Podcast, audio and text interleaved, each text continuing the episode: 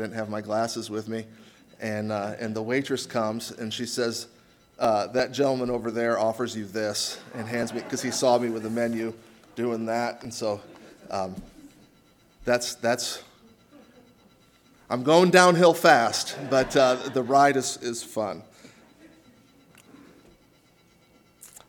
I know that Genesis is not a typical book to turn to for a Christmas message, uh, but that is exactly what we are going to do today. Uh, the nation of Israel is still in its infancy. Abraham is the father of the nation, but the nation isn't much yet. God promises Abraham will be the father of many nations, and that through his descendant, all the nations of the earth will be blessed. Abraham is old, and his wife is too. Sarah is well past the age of giving birth, but God assures Abraham that everything God has promised is true. Even though Abraham and Sarah uh, made some bad choices while trying to force God's promises into existence, God keeps his word, and Sarah has a child of her own, which they name Isaac. All the promises that God made to Abraham get passed down to Isaac. He is the one in whom all the nations of the earth will be blessed. Isaac has two children, Esau and Jacob, and they are twins. Esau, who is older, sells Jacob the birthright of the, for, of the firstborn for vegetable stew. Now, maybe for gumbo, but I ain't doing that for vegetable stew. Jacob also tricks his father into receiving the blessing that his father, Isaac, had intended to pass to Esau. The promised covenant that God made with Abraham has now been passed down to Jacob. Part of the promise God made was to become a great nation, but at this point, the only land the nation owned was a field with a cave Abraham had bought to bury his wife in. And they think maybe that was the cave uh, that, uh, that Abraham had bought to, to bury Sarah in. Uh, it's significant because you get buried at home. And so when Sarah died, uh, Abraham didn't travel back to where the rest of his family was um, to say that you know this is where this is where our family is buried. Uh, he didn't travel all the way back to Ur, where he started his journey at. He he buys uh, a cave and a field to bury Sarah and for himself with the idea of this is home. This is home. Uh, you know, he, he, Abraham was a bit of a nomad, right? He ain't got no roots. And he said, Here's our roots. So it's significant that he bought this field. Uh, but it is hard to grow a nation in one field. God renames Jacob Israel, so perhaps you've heard of the phrase the children of Israel. Uh, it is literal, it comes from, from Jacob or Israel's uh, children. Uh, and um, and once again, this is important to note because I some, sometimes people have questions about this. When you go through narrative literature, it tells you what did happen, it doesn't always tell you what should have happened. All right, so it is descriptive, not prescriptive. And if you look at how Jacob got his, his children, that is not the way God designed it. All right, that, that it was simply telling you what did happen, not telling you what should have happened. Um, you, have, you have one family from, from four different women, and um, it's going to be difficult. And, uh, and Genesis proves that to be true. Uh, so Jacob or Israel had lots of sons from four different women, and it went about as well as you would think it would. Uh, the entire family ends up in Egypt, and the nation starts to grow. The land that God had promised to Abraham and his descendants was not in Egypt. The land was where the Canaanites lived. Uh, the cave that Abraham bought was the nation's homeland, and the plan was to go back to the land that, uh, uh, that God had promised to Abraham, Isaac, and Jacob. And so you can see uh, about where, um, where they were in Egypt and, and where they needed to head back to at some point. Uh, and that did happen about 400 years later. Uh, and they, they left 12 kids, their, their wives and, and children, and they came back about a million strong. Uh, and so um, Egypt is a good place to, to grow a nation. Uh, so that's, that's what they did. But at the end of his life, the patriarch Jacob is giving his final words to his children, which comprise the 12 tribes of Israel. Jacob goes through each descendant, prophesying their future and extending different blessings and some curses. This Christmas morning, we are looking at the prophetic blessing that Jacob, or Israel, gives to his son and, and his son's descendants, the tribe of Judah. That's what we'll be doing, and that's a Christmas message uh, this morning. Jacob said to Judah, Judah, your brothers will praise you. You will grasp your enemies by the neck. All your relatives will bow before you. So we see three promises to, to Judah in this verse. The first one being, Your brothers shall praise you. This promise was given to Jacob by his father Isaac as well. So, in fact, the, the name uh, Judah means praise. When his mom discovered that she was expecting and, and she was, they were in a bit of an arms race to see who could produce the most kids and be the favored wife, that's why it doesn't work. Uh, she, she became pregnant and she said, Praise the Lord. And the word for praise is the same word as Judah. Uh, and so when, when, when uh, when Israel or Jacob says to, to Judah, Your brothers will praise you, he's saying, Praise? You're going to be praised by your brothers. Uh, in response to having a child, his mother said she would praise God, and she memorialized it by naming her child Praise, or in the Hebrew, Judah. Uh, my name is not Praise, my, my full name is, is Christian, uh, and the reason I have that name is because uh, my parents, before I, before I came along, they, they rededicated their, their life to Christ. They were, they were saved, but they weren't committed in being disciples of Christ. And they, they had that desire to be disciples. And soon after I came along, and, and my mom said, We're going to raise this one to be a Christian. And so that's, and so you might have names that memorialize as well. Uh, but Judah was a cause for praise. Now he will be praised by his siblings. This praise is generational, not just that moment to Judah personally. Um, here's the, the says, may, in Genesis 27 29, it says, May many nations become your servants, and may they bow down to you. May you be the master over your brothers, and may your, bro- and may your mother's sons bow down to you. All who curse you will be cursed, and all who bless you will be blessed. So, this, this phrase that, uh, that Jacob gives to Judah is reminiscent of the one he received from his father Isaac uh, when, uh, when they were pronouncing, uh, when Isaac was pronouncing the blessing, thought he was giving it to Esau, but he gave it to, to Jacob instead. This is what he, that's what he said to him. And now this promise is given by Jacob to be fulfilled in Judah. It says that your hand shall be on your enemy's neck. Judah and his descendants will be fierce warriors. They will conquer. You won't want to be on the wrong side of the tribe of Judah, and that includes the other tribes of Israel. But you do want to be on his right side. This promise would be fulfilled by Judah, but also his descendants. And then the last one, the third one, is your father's sons. I've been skipping ahead here. Your father's sons shall bow before you. Uh, in Hebrew poetry, you don't rhyme sounds, you rhyme ideas. Uh, and so when you look into the Psalms and, and you're going through and it says, boy, this, this sure seems like it's the same thing. Yeah, that was the intention. That's, that's how you rhyme in Hebrew poetry.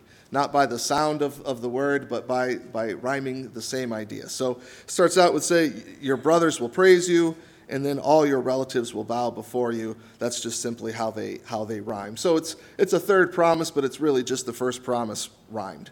Um, but that's, that's the first part of, of what Judah said to uh, to um, what Jacob said to Judah. He then uses a metaphor of Judah. He says, Judah, my son, is a young lion that has finished eating its prey. Like a lion, he crouches and lies down, like a lioness, who dares to rouse him? Now, I, I know we're school's in a break right now, but Judah is a lion. This isn't a simile. What is it? Oh, some of you I got. I saw panic. I saw panic from decades experience go, you know, oh no, what happened? So it's a metaphor. Judah is a lion. Judah is a lion. Uh, and then it says, when you think of a young lion, what do you, what do you think of? Um, they're playful, aren't they? Um, but they also, uh, when they're young, they're active, aren't they? They are active. Uh, and, uh, and Judah is, is active. And it says, um, uh, he has finished eating its prey. That, that's, you know, that's getting in there. And then he says, Judah crouches and lies down like a lioness. Who dares rouse him? That looks peaceful, right? I ain't waking it up. I'm going to let it be there. It's, it's fine right there. In fact, I don't know about you, every time I go to the zoo, that's pretty much what they look like. Um, they just, they just lay, lay down quite a bit. And uh, I'd like to see them move, but only because there's a barrier. Otherwise, asleep is fine. You know the only one in the jungle who, who sleeps well at night is the king of the jungle. All the other animals, they have to be careful, but the lion does not. Uh, and that's going to be Judah. Uh, and then it talks about the descendants of Judah. It says, The scepter will not depart from Judah, nor the ruler's staff from his descendants, until the coming of the one to whom it belongs, the one whom all nations will honor. We finally get to a verse that seems like a Christmas verse, right? And here, and here we are. Uh, the word scepter is often translated star as well. Uh, I always try to be careful if I, if I have an idea that I haven't seen any other person have. Um, but uh, uh, it made me wonder. So, this is, I'm not saying it is this, I'm just wondering about this. Uh, is this why the Magi came when they saw the star in the sky? And here we, we get um, information about the one with the scepter. Perhaps you remember the prophet Balaam. Balaam was commissioned by the uh, rulers in Canaan to come out and, and extend a curse upon, upon Israel as they are entering the land. Uh, so Balaam was a prophet for hire. Uh, but Balaam also, um, he wanted to make sure he, he had it right. He didn't want to make something up. Uh, so Balaam was not a, a good guy he kept giving the message that the Lord wanted him to give, but he wasn't happy about it. Uh, but what he did do is he said, Look, if you want to separate the nation of Israel from their Lord, uh, here's what you need to do uh, get, get your, your good looking young ladies, get them down there and, and draw them away and have them start, start worshiping other gods rather than the one true God. And then, if you want them to be cursed, that's how you have to do it. Uh, but in his prophecies, he kept giving the Lord's message to, uh, to, the, to the different kings that were, that were hiring him to give curses instead. Uh, so he, he, this was the last prophecy that he gave them before they simply had enough. And he said in Numbers 24 17, he said, I see him, but not here and now. I perceive him, but far in the distant future. A star will rise from Jacob, a scepter will emerge from Israel. It will crush the heads of Moab's people, cracking their skulls of the people of Sheth. So we see a symbolism of a scepter as royalty, uh, and King David was from the tribe of Judah. The kingly line came from David. God promised David that the Messiah would come through his line and that his reign will last forever. Uh, in 1 Chronicles chapter 17, message is given to David For when you die and join your ancestors, I will raise up one of your descendants, one of your sons, and I will make his kingdom strong. He is the one who will build a house, a temple for, for me David wanted to do that, but God said, No, you're, you're a king of war. I don't want a king of war to build me a, a house. Um, So Solomon is the one who, who actually built it for him. Um, but it says, I will secure his throne forever. I will be his father, and he will be my son. I will never take my favor from him as I took it from the one who ruled before you. I will confirm him as king over my house and my kingdom for all time, and his throne will be secure forever. That wasn't Solomon. That wasn't Solomon. That is one to follow Solomon. So who is this one? Back up in Genesis 49:10 it says until the coming of the one to whom it belongs. So your family will, will reign, the, your, your, your descendants will, will rule, um, but when the one shows up who it really belongs to, all right, uh, that's the one, um, the one the nations will honor. When that one shows up, the one it really belongs to. I wonder how many of the descendants of David and Solomon thought maybe they would be the one. Uh, I don't know if you've noticed, where's the king in Jerusalem right now? Not in Jerusalem, right? And so, still waiting for that one to show up and establish his kingdom. But who is this one? To whom does the scepter belong forever? To answer this, we must now jump from the past to the future. The book of Revelation is the revelation of Jesus Christ. The Apostle John saw a God appointed vision, and in this vision, John saw, from the vantage point of heaven. He saw a massive scroll that everyone's attention was on. The scroll was sealed with seven seals. A question was asked Who is worthy to break the seals and open the scroll? No one was found anywhere that was worthy.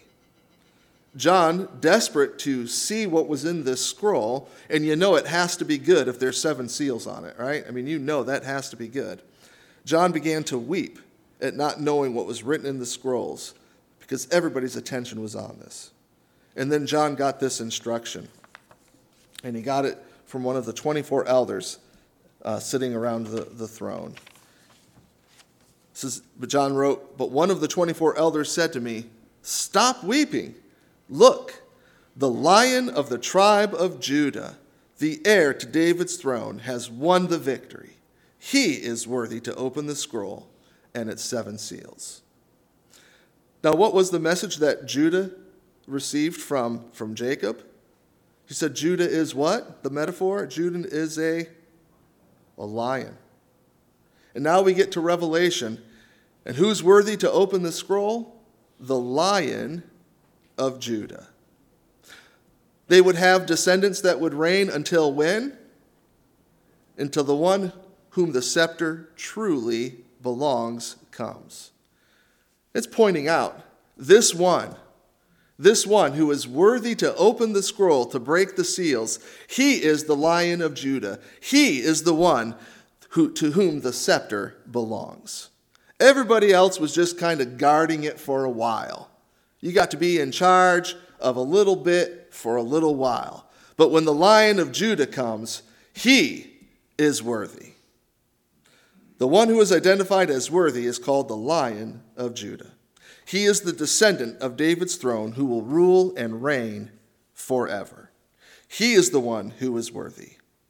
John then recognizes the one who is worthy. I, I know that guy. All right? John looks, oh, I know who that is. The, the one who is worthy, the one who, who walked up to, to break the seals and open the scroll. I know who that is. I lived with that guy for three years. I know who it is. John wrote, Then I saw a lamb that looked as if it had been slaughtered, but it was now standing between the throne and the four living beings and among the 24 elders. He had seven horns and seven eyes, which represent the sevenfold Spirit of God that is sent out in every part of the earth. John said, The lion, he is the lamb. The lion is the lamb. Way back in the Old Testament, the prophet Isaiah referred to the one who would die to pay the sins of the world, and he described him as a lamb. In Isaiah 53, it says, He was oppressed and treated harshly, yet he never said a word. He was led like a lamb to the slaughter, and as a sheep is silent before the shears, he did not open his mouth. So the prophet Isaiah, way back before Christ was born, way back before Jesus was born, said, The one who is coming to, to die for the sins of the world, who will pay the penalty for sins, he, he is like a lamb. Described him that way. And then back at the beginning of Jesus' earthly ministry, he was born and he, he came of age where he, he started his ministry, started to make himself known, to present himself as the Christ. When early on, when John the Baptist sees him approaching, he says, Behold, and he says this with, with, uh, with the, some of the future apostles around him, not all of them, but, but a few of them around him, and he points at Jesus and he says, Behold, the Lamb. The one Isaiah, the prophet Isaiah said, This will be the one who will die for the sins of the people. There he is. And what did those future apostles do? They said, it, has been nice, John, but if you're telling me that's the guy, we're going to go hang with him now, which is exactly what John wanted. John said, I must decrease so he can increase. But John said, Look, the Lamb of God who takes away the sin of the world. The Lion of Judah, the descendant of David, the Lamb of God is Jesus Christ. Just to be crystal clear, why is Jesus the Lamb, the Lion? Why is he worthy to break the seals and open the scroll? What makes him worthy? In Revelation, John goes to describe what happens, verses 9 through 10, Revelation 5, verses 9 through 10. It says, And they sang a new song with these words You are worthy to take the scroll and break its seals and open it, for you were slaughtered. And your blood has ransomed people for God from every tribe and language and people and nation. And you have caused them to become a kingdom of priests for our God, and they will reign on the earth. What made it possible for God to become the only sacrifice that would pay for all of mankind's sin? You see, the blood of bulls and goats that didn't satisfy God's righteous demand uh, concerning sin. That just simply postponed it. You can't take a bull or a lamb, sacrifice it, and say, There, my sins are now forgiven. That's just a bull, that's just a lamb. The only thing that can pay the, the, the, the cost of mankind's sin is man. That's it. Man has to die for man. And the problem with that is, even if I were willing to do that, I have this little issue called sin. So, how can you get man to die for man, but man has to be perfect, holy, sinless, in order to be an acceptable sacrifice? Well, the answer is God has to become man. That's why we celebrate Christmas. That's why because that was an important step in the process for our salvation. A lot of people are celebrating Christmas today, correct? And you know, when they think about the, the spiritual element of it, a lot of people really like baby Jesus. They really like baby Jesus. They don't like thinking about Jesus grown up. But baby Jesus, I mean, who has a baby ever harmed? Uh, babies are, are so innocent and cute. At least that's, that's what my wife has told me. Right? Who, who has a problem with? Who has issues with a baby? And they love to celebrate baby Jesus. Baby Jesus didn't die for my sins. Baby Jesus grew up and became and was perfect and became that perfect sacrifice. That's why we celebrate Christmas. Is because God becoming man is an incredibly important step for our eternal life. If God didn't die for us, then we're not saved. There's no future in heaven with God, there's no fellowship with God. God had to be the one to die for us. It had to be. And he said, I will become man. Jesus Christ is not 50% man, 50% God. He's not Hercules. Jesus is 100% God, 100% man. He is the God man. Aren't you glad God had a plan for our salvation? Aren't you glad that God, in His infinite wisdom, said, I'm going to create them and they're going to disobey, and I'll be the one to save them? Now, it's pretty humiliating being a baby. They're helpless, aren't they? They are helpless. I mean, really, up, up until the point where they're four years old, they're constantly trying to kill themselves. And you have to stop them all the time. Here you have the God man getting his, his diapers changed, getting, getting fed. That can be humiliating. What that means is that if God is willing to humble himself that much, where do you and I say, hey, I'm willing to humble myself, but there's a limit here? If the creator of the universe came in the most humble way imaginable, then that compels us, doesn't it, to be humble in our mind as well. In a more traditional Christmas verse, we give how Jesus the Messiah was born in Matthew 1, verses 18 through 23. It says, This is how Jesus the Messiah was born. His mother, Mary, was engaged to be married to Joseph, but before the marriage took place, while she was still a virgin, she became pregnant through the power of the Holy Spirit. Joseph, to whom she was engaged, was a righteous man, and he did not want to disgrace her publicly, so he decided to break the engagement quietly. As he considered this, an angel of the Lord appeared to him in a dream. Joseph, son of David, the angel said, Do not be afraid to take Mary as your wife for the child within her was conceived by the Holy Spirit, and she will have a son, and you are to name him Jesus, for he will save his people from their sins. All of this occurred to fulfill the Lord's message through his prophet Look, the virgin will conceive a child, she will give birth to a son, and they will call him Emmanuel, which means God with us. The lion of Judah, the descendant of David, the Lamb of God who takes away the sins of the world was born in a manger around 2,000 years ago. We celebrate an important milestone in God's redemptive plan.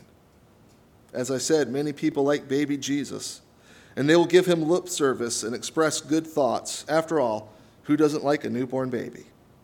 We celebrate the birth of Jesus because he is completely God and completely man.